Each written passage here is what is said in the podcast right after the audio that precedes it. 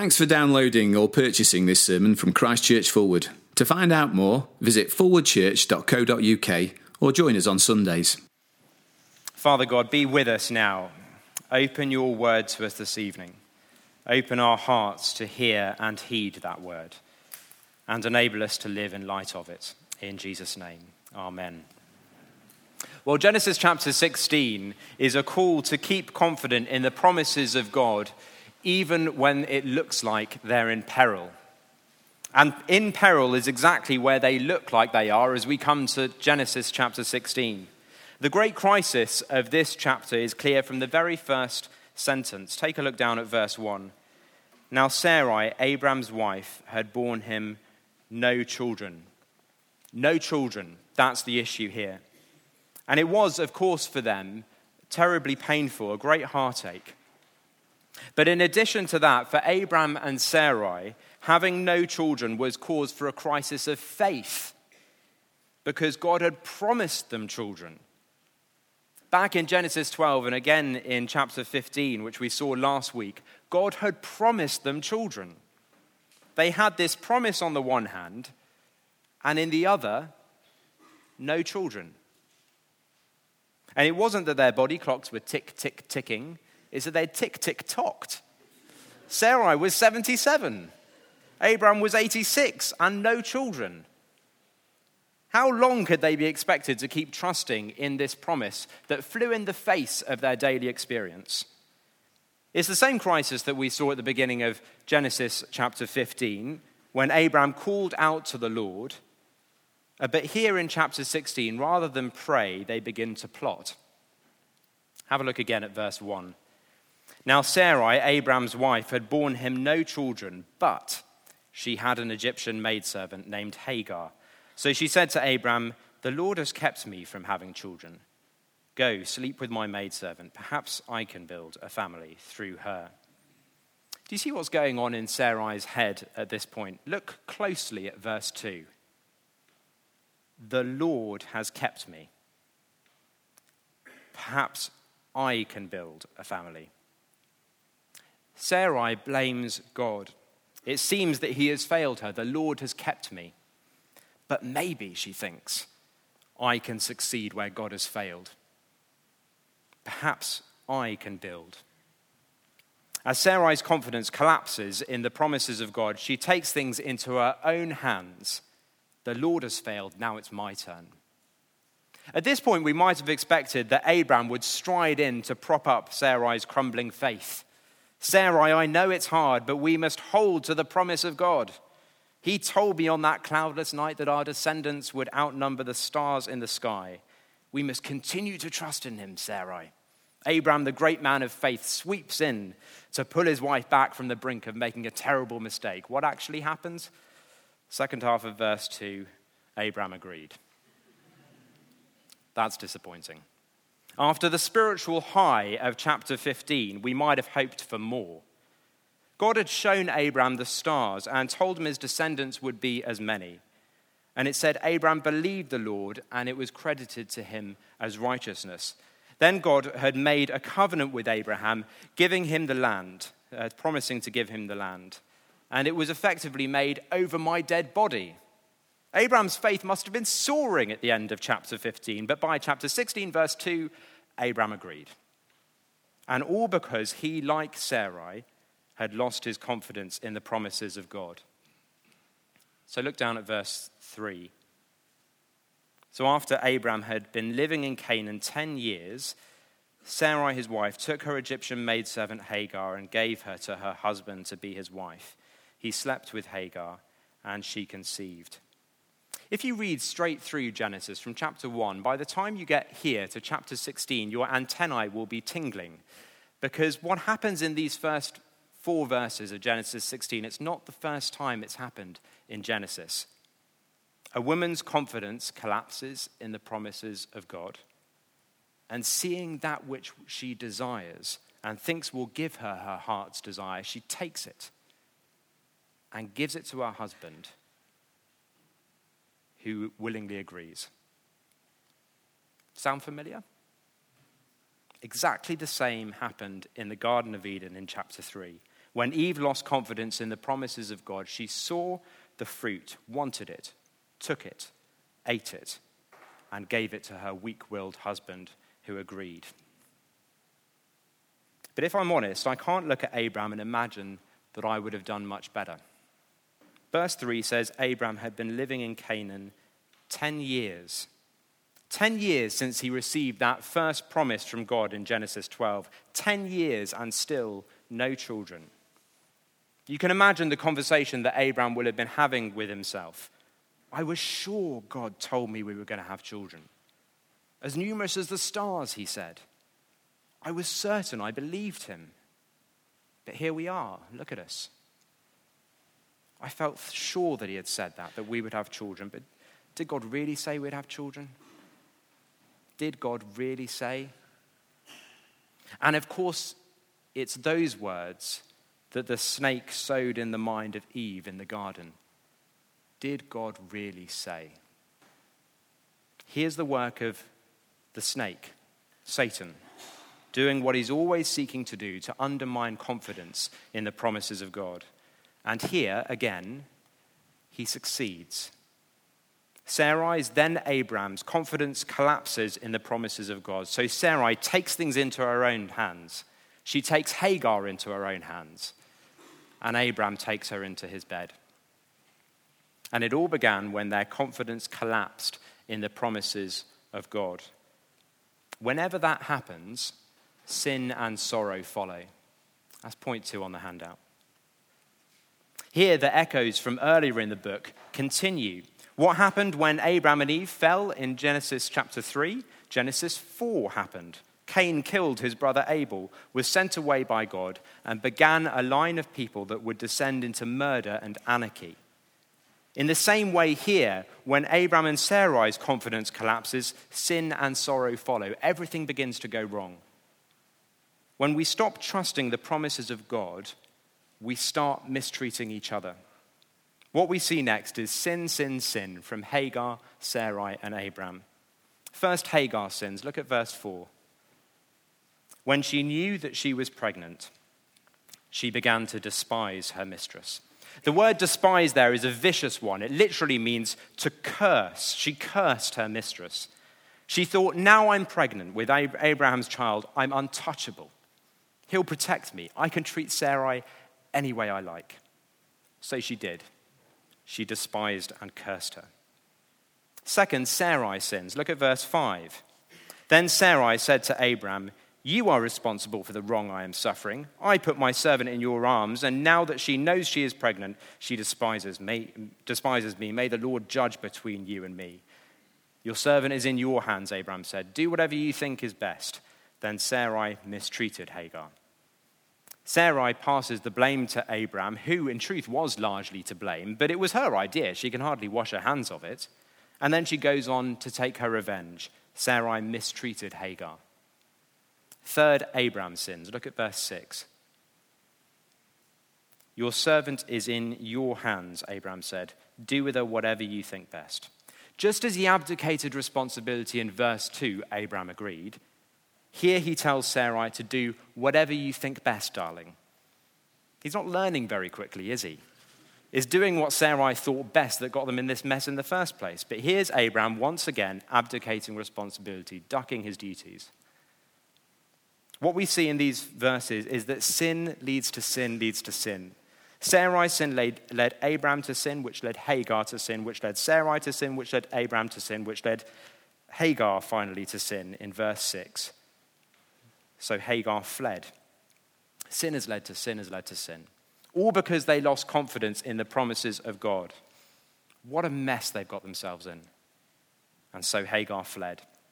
It's striking in these first six verses that Abraham and Sarai never once addressed Hagar by her name. She's always just my servant or your servant. They don't see a person so much as a commodity. And so they hand her around. Verse 5 Sarai said to Abram, I put my servant in your arms. And Abram in verse 6 said, Your servant is in your hands. Hagar was wrong to despise her mistress and wrong to flee from her. She's no saint here. But I think we have to feel some sympathy for her. And so Hagar, the unnamed, unloved servant of Sarai, flees from her mistress's hand into the desert, guilty of sin and hounded by its sorrows. When confidence collapses in the promises of God, sin and sorrow follow. But, but, point three on the handout, the grace of God pursues. So Hagar runs, runs into the desert, runs from the hands of her mistress, mistress but remains in the hands of another because as she runs, she is pursued by one who knows where to find her and who finally addresses her by name. Have a look at verse 7. The angel of the Lord found Hagar near a spring in the desert. It was the spring that is beside the road to Shur. And he said, Hagar. Hagar must have thought she was all alone, but in that desert, the angel of the Lord found her and he knew her. What he said to her in verse 8 was loving and challenging and kind. Loving because he addressed her by name as Sarai and Abram had failed to do.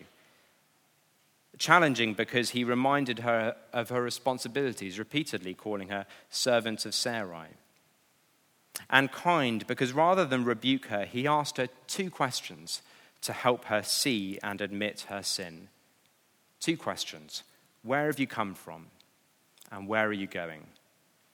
He could have said, On your feet, Hagar. What are you doing? Get back to your mistress. What were you thinking leaving her at the first sign of trouble?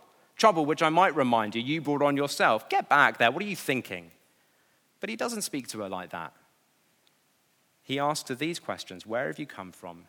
And where are you going? Why does he ask her these questions? It's not as though he doesn't know the answers. So why does he ask them if he knows the answers? He asks them because he's trying to urge her to reflect on what she's doing. I'm running away from my mistress, Sarai, she answered. And with that admission, verse 9, the angel of the Lord told her, Go back to your mistress and submit to her. And that might have been where the conversation ended, but graciously, the angel added something. Verse 10 the angel added, I will so increase your descendants that they will be too numerous to count. The angel of the Lord also said to her, You are now with child, and you will have a son. You shall name him Ishmael, for the Lord has heard of your misery. Ishmael means God hears. The angel of the Lord is gracious to her by giving her hope and a future through the child she was carrying. Because God hears, even in the desert when no one else does. He hears and he's gracious.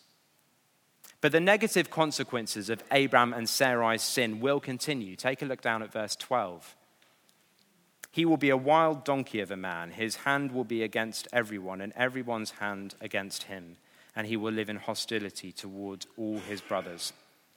In summary, uh, the angel tells Hagar that she'll have descendants too numerous to count through her son Ishmael, but that he will live in hostility with all of his brothers. He's gracious, but the consequences of Abraham and Sarai's sin will continue. We need to see that though Hagar's son would lead to descendants too numerous to count, they're not the descendants God had promised to Abraham. This isn't a fulfillment of that promise. Abraham and Sarai's plan hadn't worked, they hadn't pulled it off. God will keep his promise to Abraham, but Ishmael will not be the one through whom the fulfillment of those promises will come. Those promises will be fulfilled through Isaac, who will be, who will be born in years to come. Why Isaac and not Ishmael? Because the promises of God are always received through faith, not by what we do.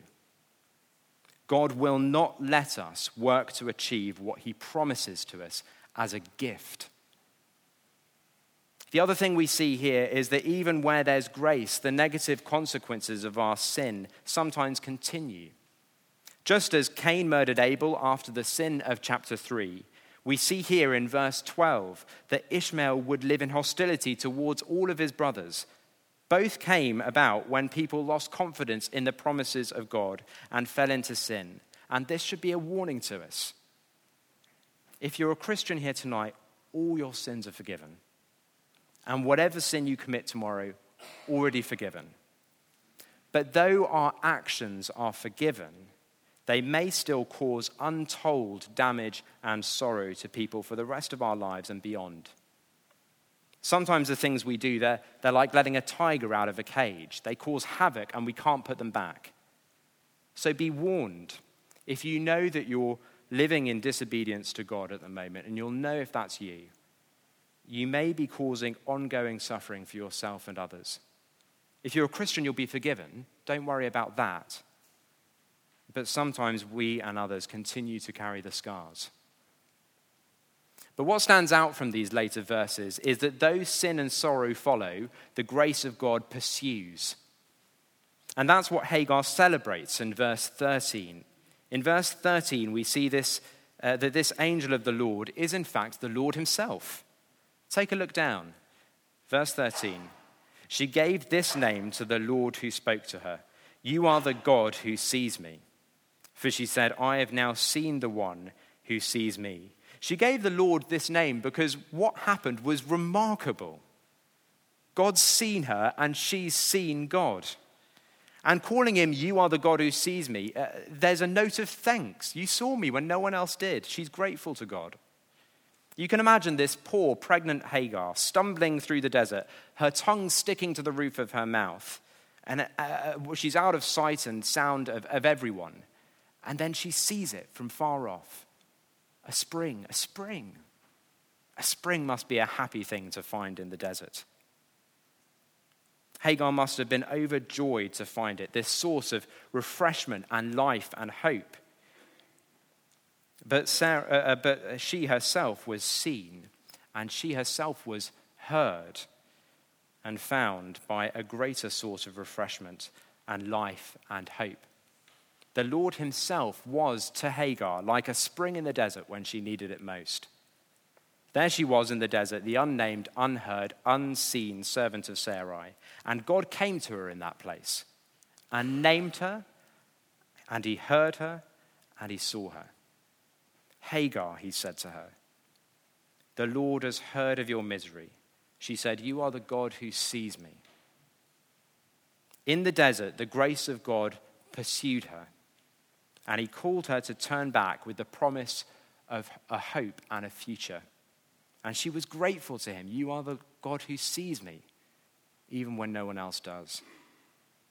And so she believed God and obeyed and returned. And verse 15 Hagar bore Abram a son, and Abram gave the name Ishmael to the son she had born. Well, what does all this mean for us? Genesis chapter 16 is a call to keep confident in the promises of God, even when it looks like they're in peril. Abram and Sarai looked at their circumstances, their lack of a child, and wondered how on earth God could pour out the blessings he had promised on them.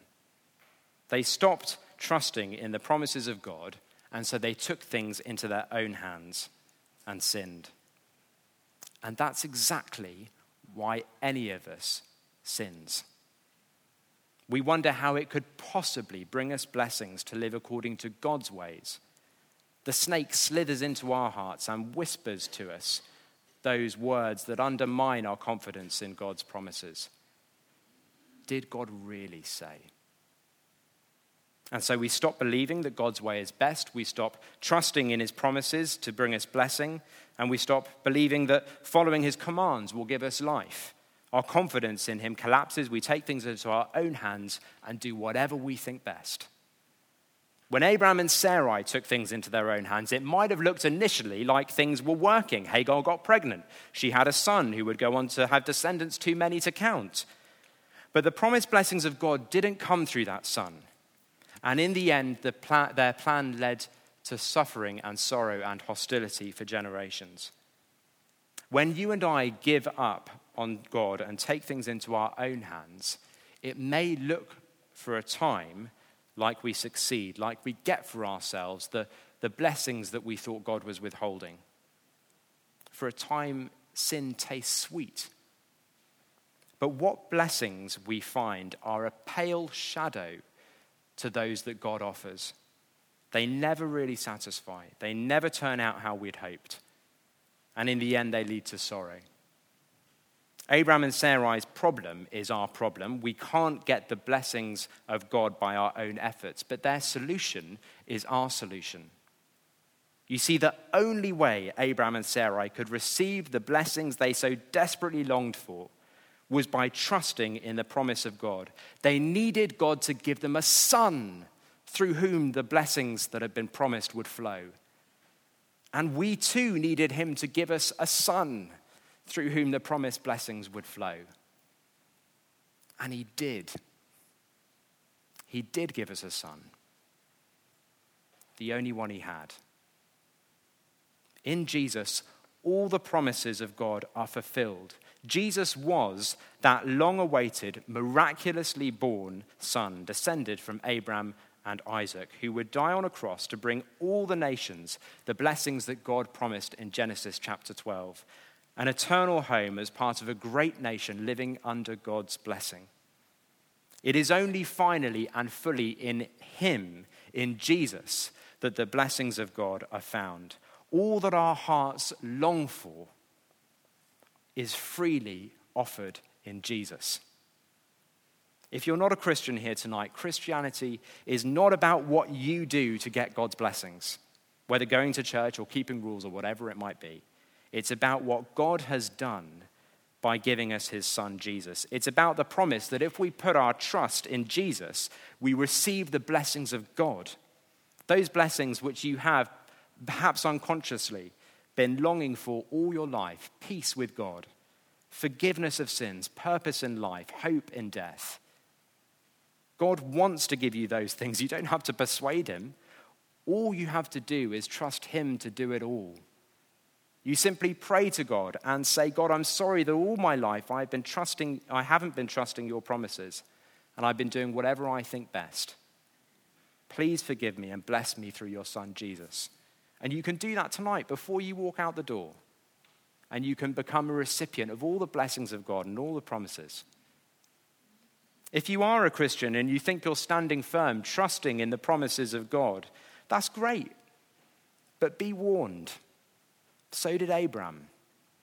At the end of chapter 15, he was on a spiritual high, but under the right circumstances, his confidence collapsed in the promises of God. Pray to God and ask him to keep you confident in his promise, promises, even when things are tough, even when the promises of God appear to be in peril. Resolve to learn from the mistakes of Abraham and Sarai and Adam and Eve before them and when you hear that voice, did God really say, Remember whose it is? Remember whose it is. Cling to the promises of God and avoid the sin and sorrow that follow when we don't. And if you're a Christian, but you feel like God has let you down in life, like you can't see how your current circumstances can, be, can possibly be anything but a failure by God to keep his promises, well, I don't know what God's doing in your life at the moment, but I can tell you that He can be trusted, even when to do so looks unreasonable. And that one day all His wisdom and goodness will be made plain. And that even today, when you are hounded by sorrow, He pursues you with His grace. He hears you, He sees you and finds you in the desert and wants to refresh your soul with words of hope and a future. I know the plans I have for you, declares the Lord plans to prosper you and not to harm you, plans to give you hope and a future. Jeremiah 29 11. And even if your confidence does falter and you fall into sin, or even if you already have, take comfort in the knowledge that he still kept his promises to Abraham and Sarai. We're not saved by the strength of our faith, but by the strength of the object of our faith. We're not saved by the strength of our faith, but by the strength of the object of our faith. Tim Keller, in one of his books, uh, gives the illustration of someone walking along a cliff um, and they lose their footing and begin to fall. And just as they're about to disappear over the edge, they see a branch growing out the side of the cliff and they grab it. Whether they're saved or not has nothing to do with how confident they are that the branch is strong enough to hold them. It has everything to do with the strength of the branch. if the branch is strong, then even if their faith in it is weak, they're saved.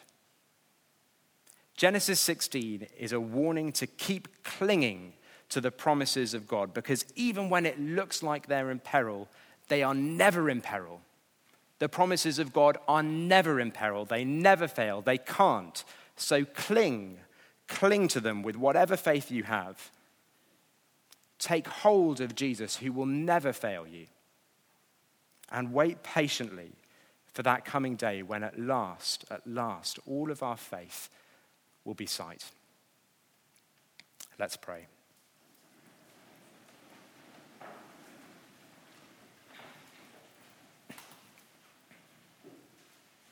Father, thank you that though we are weak, you are strong. That though we fail, you never do. That when we flee, you pursue us with your grace. Thank you that in Jesus, that long awaited Son, all our deepest longings and needs are satisfied. Keep us confident in you and in your promises to us. And Lord, haste the day when our faith shall be sight.